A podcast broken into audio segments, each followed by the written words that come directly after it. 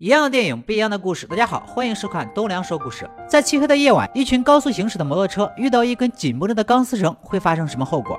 今天要给大家说的故事，就叫做十三宗罪。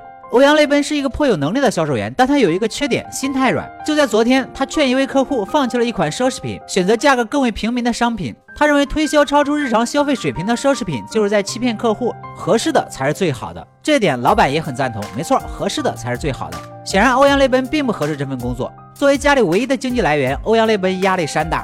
老态龙钟的父亲怎么办？身怀六甲的老婆怎么办？智力受限的弟弟怎么办？上帝给你关上一扇窗，就会给你打开一扇门。欧阳雷奔正在无聊的等红绿灯的时候，突然接到一个陌生电话。尊敬的欧阳雷奔先生，这里是东梁说故事栏目组，恭喜你成为我们的幸运观众。只要你拍死身旁的那只苍蝇，就可以获得一千美元的奖金。欧阳雷奔的第一反应就是：你们这些骗子骗我这个穷逼有意义吗？然而对方竟然熟悉的知道自己的一切家庭信息，恰好那只苍蝇也在嗡嗡的作死。说时迟，那时快，欧阳雷奔抄起一份报纸。哎呦我去，这是真的啊！接着又打来电话，只要欧阳把苍蝇吃掉，就可以获得三千六百二十二美元，刚好帮老婆还信用卡。稍作犹豫，欧阳还是决定吃掉苍蝇。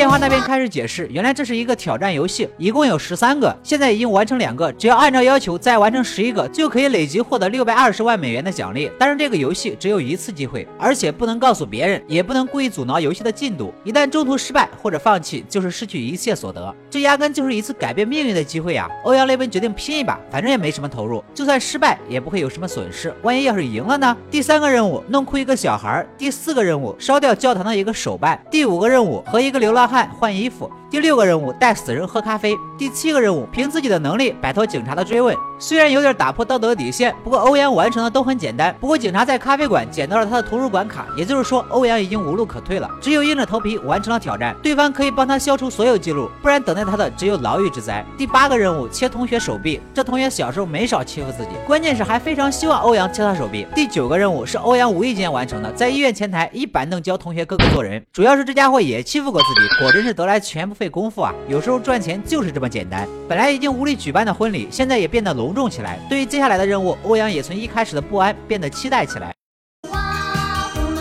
而第十个任务的奖金更是高达五十万，要当场毁掉婚礼现场。虽说这样做很过分，不过对方骂欧阳是个穷逼，况且现在已经无路可退了。欧阳在用刀指着自己的脖子，保安不敢轻举妄动的情况下，完成了任务。万万没想到，第十一个任务竟然是去派出所自首。不情愿的欧阳还想说些什么，可惜对方直接挂了电话。然而警方拿出的罪证有一部分根本不是自己做的。欧阳狠了狠心，挟持了一名警察，要回了自己的手机。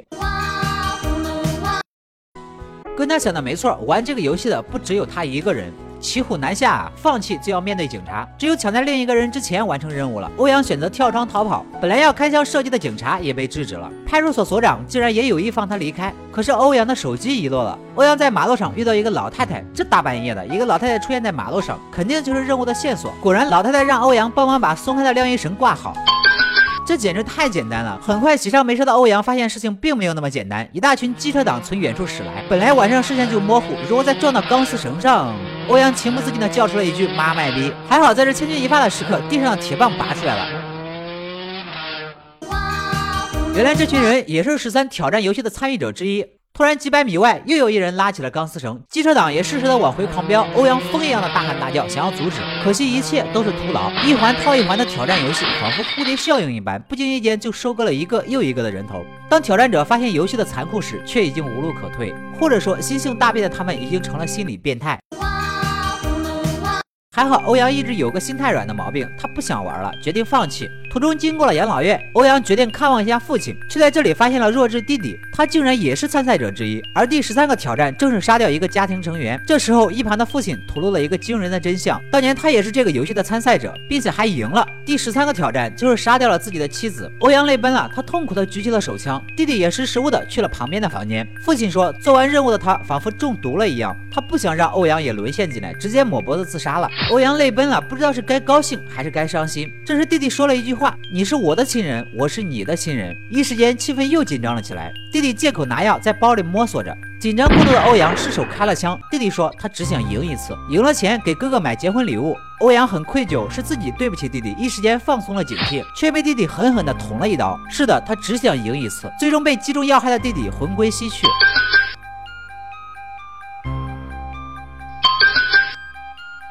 缘妙不可言。本已离去的欧阳泪奔鬼使神差的掉头回来了。原来所长正是效忠于幕后黑手的喽啰。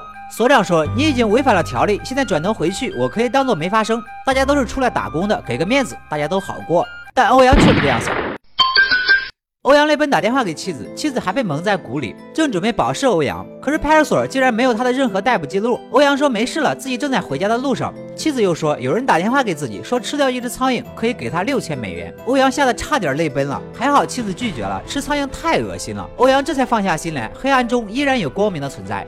在金钱利益的诱惑下，每个人都仿佛提线木偶，被欲望支配。男主虽罪无可恕，妻子仍得到救赎，光明尾巴流出希望。纵然魔鬼的推销技巧无与伦比，但是否入套仍取决于当事者的选择。如果某一天你也接到了游戏的邀请，乍听那葫芦娃般的手机铃声响起，你是心惊肉跳还是兴奋不已呢？好了，今天的故事就说到这里。喜欢我的朋友记得点赞、评论、关注一下，我们下期再见。